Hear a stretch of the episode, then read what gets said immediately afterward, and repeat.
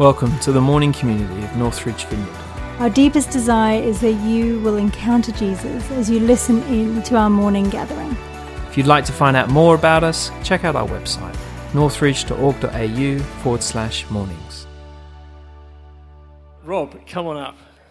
Why don't we pray for you, mate? Rob's going to continue our uh, being anchored Wrap in up. Wrap up our series. Wrap up Wrap the up. series on being anchored in Him. So, Lord, we just thank you for this word. And Holy Spirit, we just ask uh, that you would speak to us, Lord, this morning through Rob. I thank you for the message you've given him, Lord, Lord, and that you would bless him as he delivers it right now. In Jesus' name. Amen. Yeah. Father, I thank you. Sorry, Rob, don't go away yet. I haven't finished. Lord, I thank you for your word. Father, that we stand on your word and we're led by the Spirit to find the truth of who you are, big picture and for our lives. And so, Lord, as Rob wraps up this series on being anchored in you, Father, I ask that his words would. Your spirit would take his words, that they'd be like arrows to our hearts, and we would be drawn to you, Father.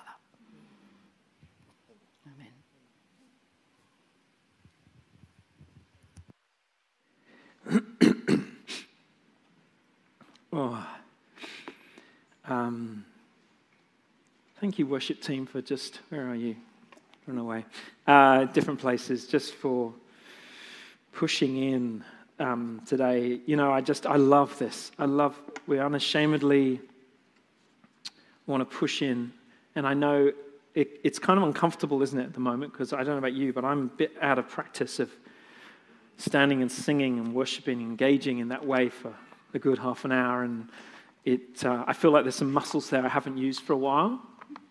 But I'm just, you know, I just wanted to say, guys, I think this is really worthwhile us stretching those muscles out again, um, because it's there's this beautiful space, isn't there, when we when we push into that place of worship, when we think that there isn't much more there, and then God steps in and starts to do something that perhaps we've been longing for Him to do.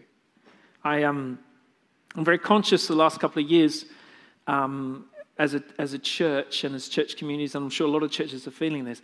It can feel and see, feel like uh, we are sort of treading water or just really struggling to get going in a particular direction. And I really felt the Lord saying, it's not what it looks like.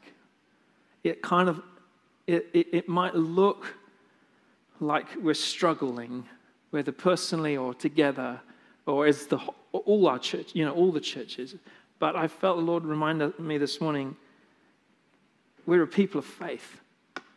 And being a people of faith means we see what is actually invisible, but is still very much there. And it's a very different story. And um, God's been speaking a little bit to us recently about that story that, that He's wanting to tell, and it's very different to the one that we perhaps see in front of us. I really sense that God's wanting to do a new thing at the moment. I don't know if that's this year. I'm not going to put a time frame on it. I just He's been giving us a couple of prophetic words recently about new wine coming, and um, I just wanted to say, guys, I, I believe He's not only asking us to hope again, but actually to get ready for a new thing.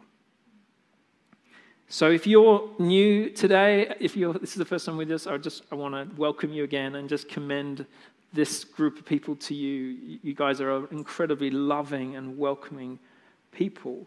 Um, and but if you are fairly new with us and you're thinking about whether to join us, I just want to invite you in, into that. What we're sensing is that, that God's got a new thing for us. Now, um, if we've learned anything over the last couple of years, it's that we really don't know what's around the corner isn't it? Like, we don't know what's going to happen tomorrow, or it's very biblical. Know what's going to happen next week or next year. We thought we did, but we really don't. And um, so that's why, over the last couple of weeks, we've been doing a series on uh, where is it that we're anchored.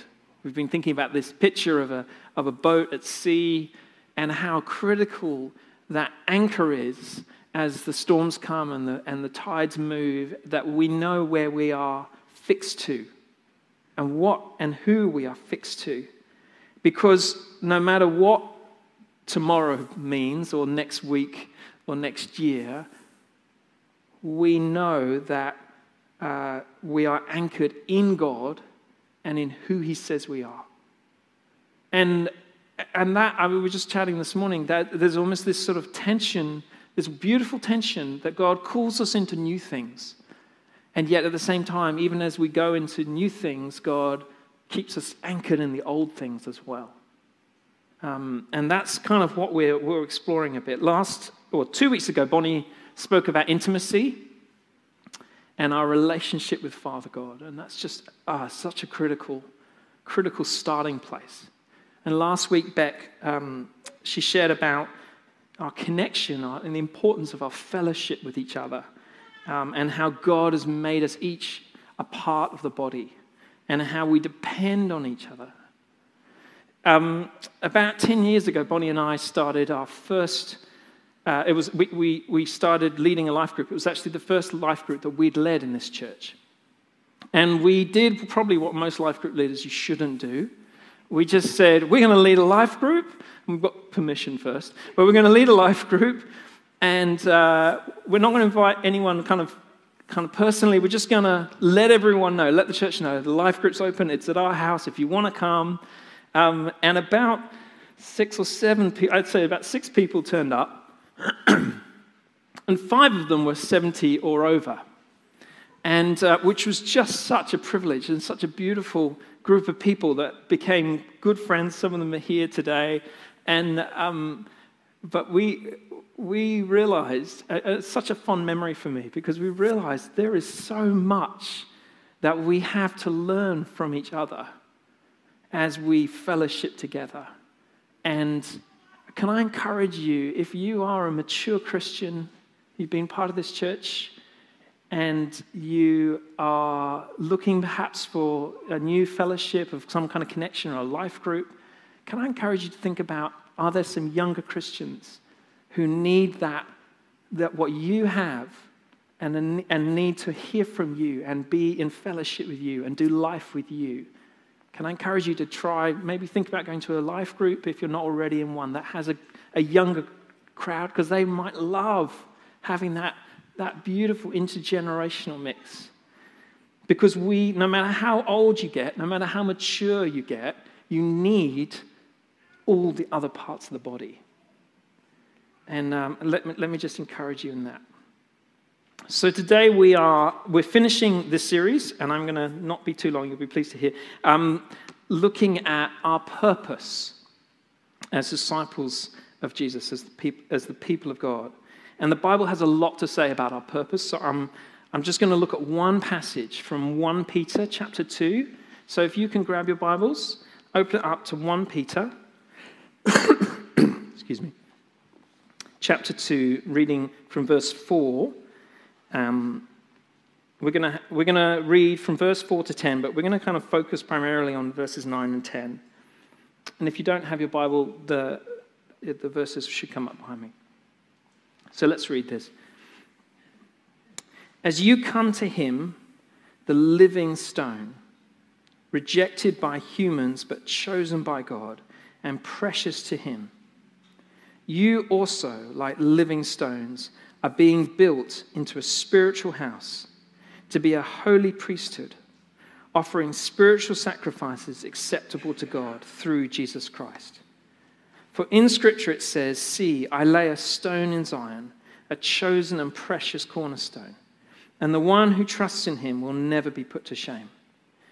But to you who, now to you who believe, this stone is precious, but to those who do not believe, the stone the builders rejected has become the cornerstone, and a stone that causes people to stumble, and a rock that makes them fall. And they stumble because they disobey the message, which is also what they were destined for. But you are a chosen people, a royal priesthood, a holy nation, God's special possession, that you may declare the praises of him who called you out of darkness into his wonderful light. Once you were not a people, but now you are the people of God. And once you had not received mercy, but now you have received mercy. Father, we just ask that as we read your word today, your spirit would bring it alive in our hearts. Lord, you would connect our heads to our hearts and your truth would sink deep within us. Transform us, Lord. We just submit our hearts to you. Amen. Now, I don't know about uh, your house, but in our house, we have lots of slightly random little pots around our kitchen and around our house that are used to collect all the bits and pieces that you never quite know what to do with. Does anyone else have that? It's full of like, yeah, it's full of, you know, that like half flat AAA batteries and pens and kind of just paper clips, little plectrums from my guitar or like, you know, just random things that you're not quite sure what they're for.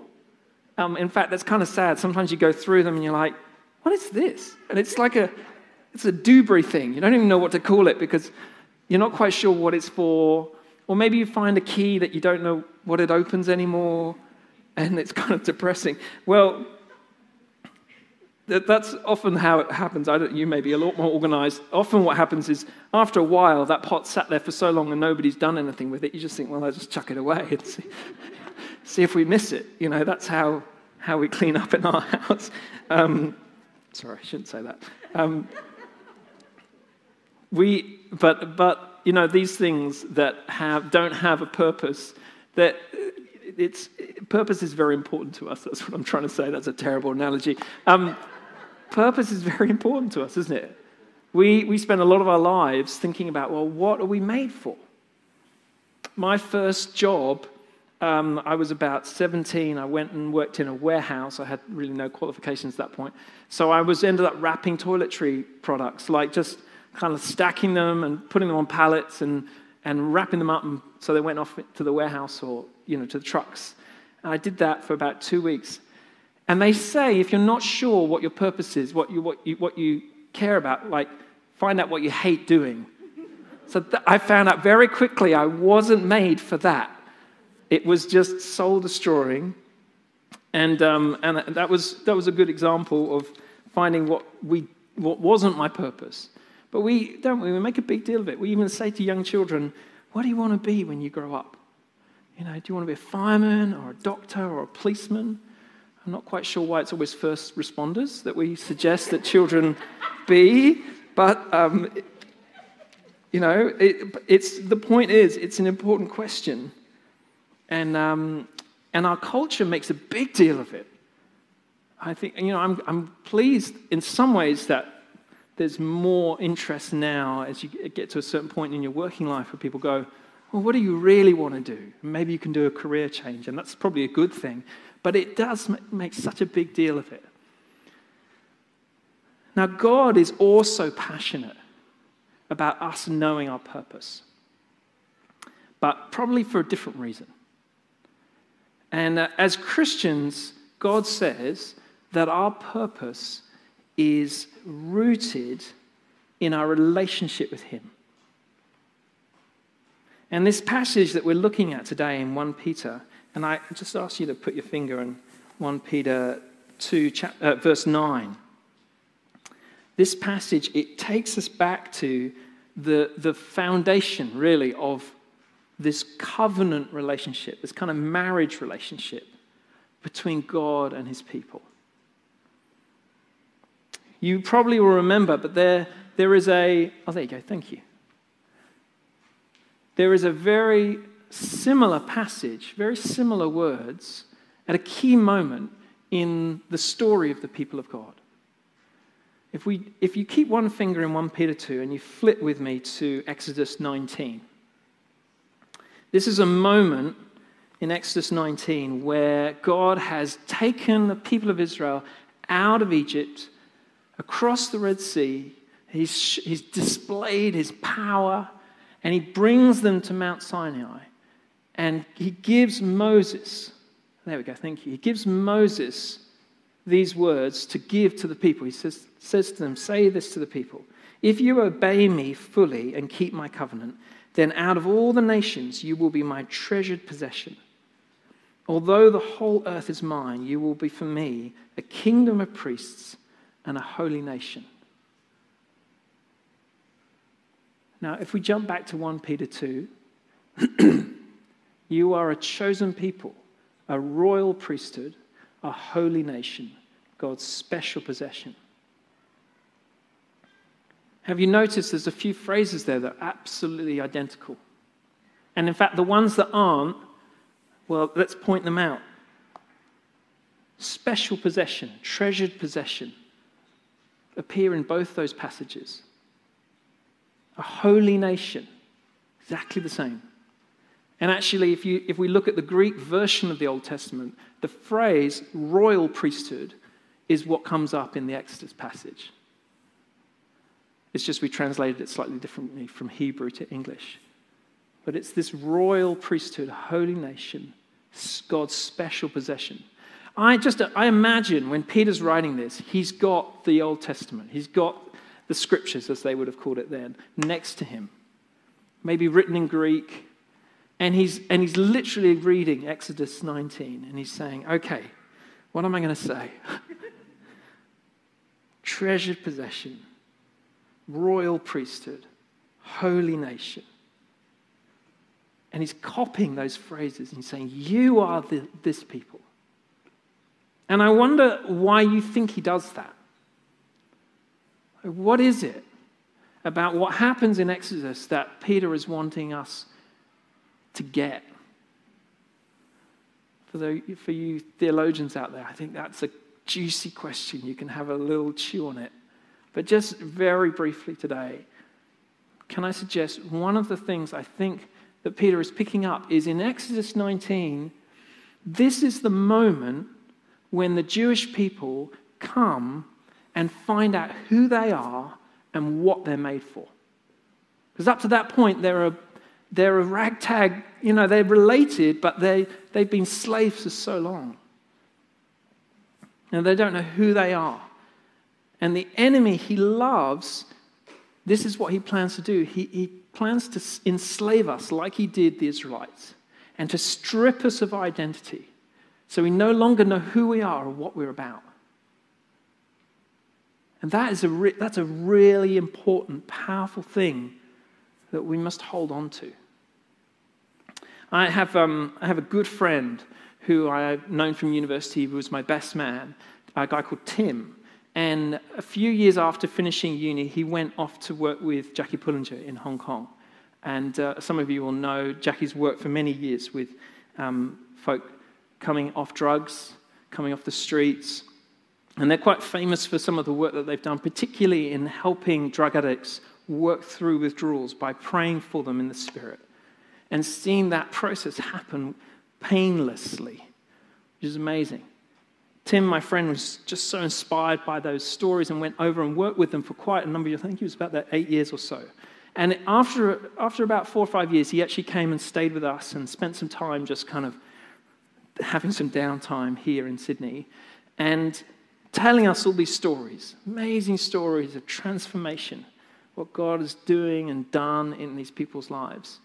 And as I listened to him, and I was excited to have him, it was lovely to see him, but I, I said to him, Tim, here I am. I'm living in suburbs of Sydney. At the time, we had like probably a five and a six year old. And I said, I am just knee deep in, in family and life and job and what on earth can I do? Like, what good is any of this? it was a bit of a desperate question. But he, he said to me, You know what, Rob? Getting people off drugs is easy. Now, I know it's not easy, but what he's saying is the power of God to break that addiction is they saw it all the time. What's hard is that when these guys come off drugs, they don't know who they are. They haven't had that loving family experience. They haven't had boundaries and discipline and love and encouragement. And so they don't know what they're about. And they don't have that security of identity to discover that. And so that takes far longer. And that spends years with much of the team there trying to, trying to put back what the enemy had stripped away through drugs and through those lives.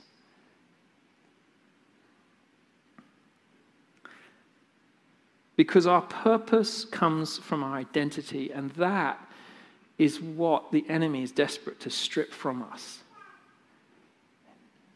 So, why does Peter copy Exodus 19, those phrases? I think just simply, he wants to make this really clear. You are the people of God. You are the people of God. It's really simple, it's really profound. What does it mean? Just, it means a lot of things, but just a couple of things this morning. One is this that you are, the cho- you are chosen by God. In Jesus, you are chosen by God. And I love this. You might see there was a parallel in verse 4 of this passage. It says that Jesus, the living stone, was chosen by God and precious to him. And then when we jump down to verse 9, we hear, We are chosen by God and precious to him. So because we are in Jesus, we are chosen by God and precious to him. And you, I just sense some here this morning, you, you don't actually, you may have never known what it actually means to be chosen. Perhaps that you weren't loved unconditionally by the people that should have loved you. And that, that rejection can affect our minds and our hearts and, uh, and affect the way we respond to people. And I just sense the Lord wants this to settle in your heart today. He says, I have chosen you. I am choosing you. You are precious to me. This is the language of belonging. This special possession. God says, You belong to me.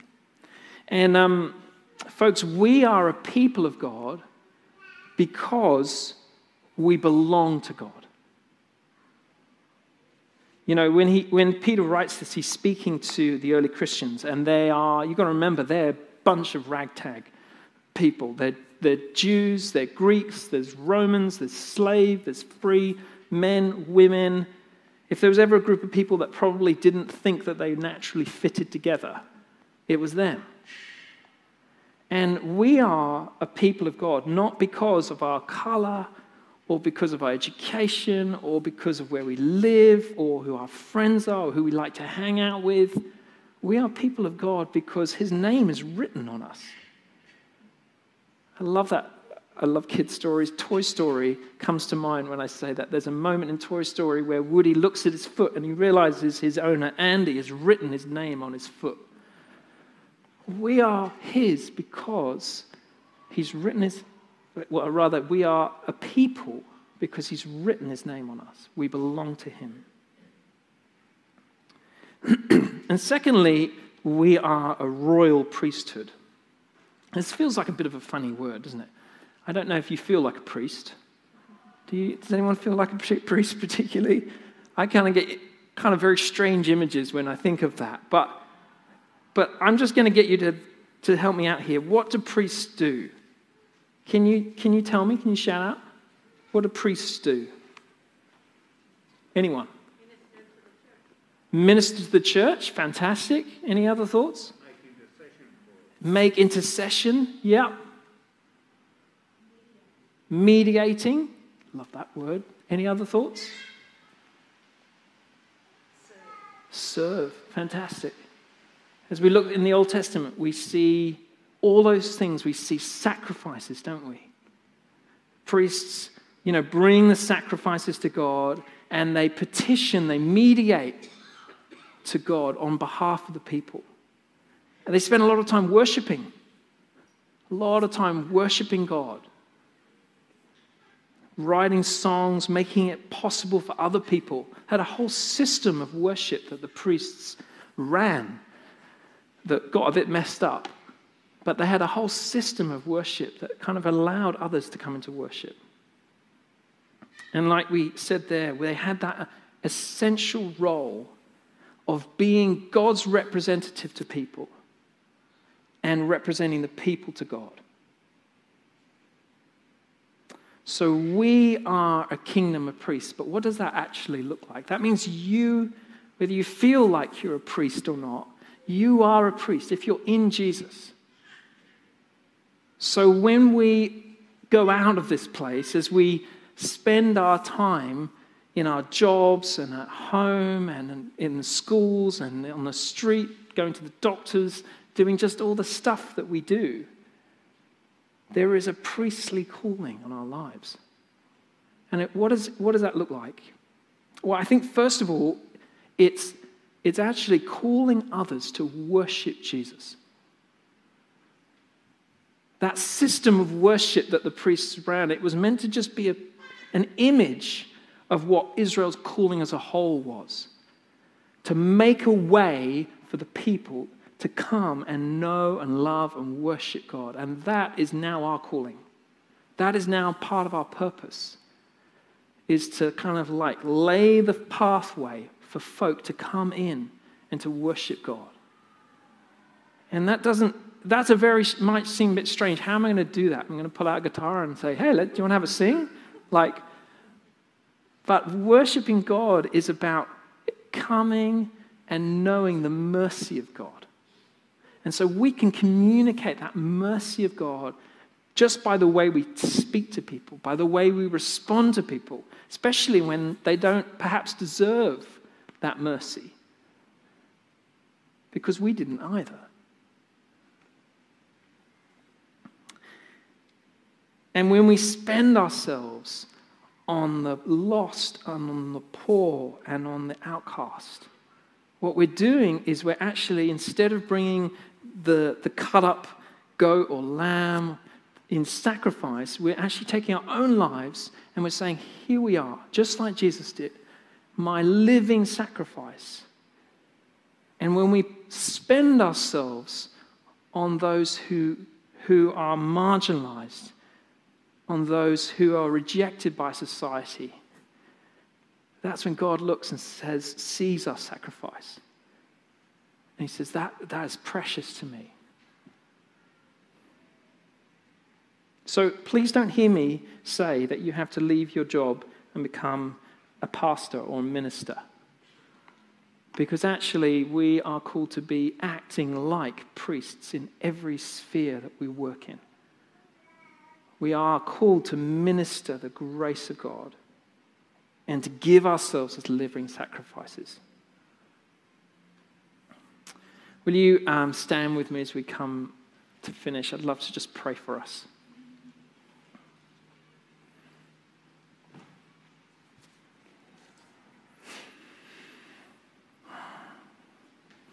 Hmm. Thank you. Oh, Holy Spirit, we want to thank you for your presence here today. Lord, we need you. We cannot, we cannot do this without you. And so, right now, Lord, we know what you've called us to do. You've called us to do an amazing, almost impossible task of being your hands and your feet, of representing you to the world, standing in the gap. And we need your Holy Spirit. So come, Holy Spirit, just empower us this morning, we ask. Fill us up. Fill us up, Lord. Strengthen us, Lord. Give us courage to speak out. Keep us close to you, keep close to your heart. Thank you, Lord. And Lord, I pray that you would protect us from the enemy who would seek to strip away our identity and our purpose because he's afraid of what it means. Lord, we pray that your words of belonging, of chosenness, would just resonate in our hearts as we go today, as we wake up tomorrow morning. Thank you, Lord. Amen. Thank you, Lord. Amen.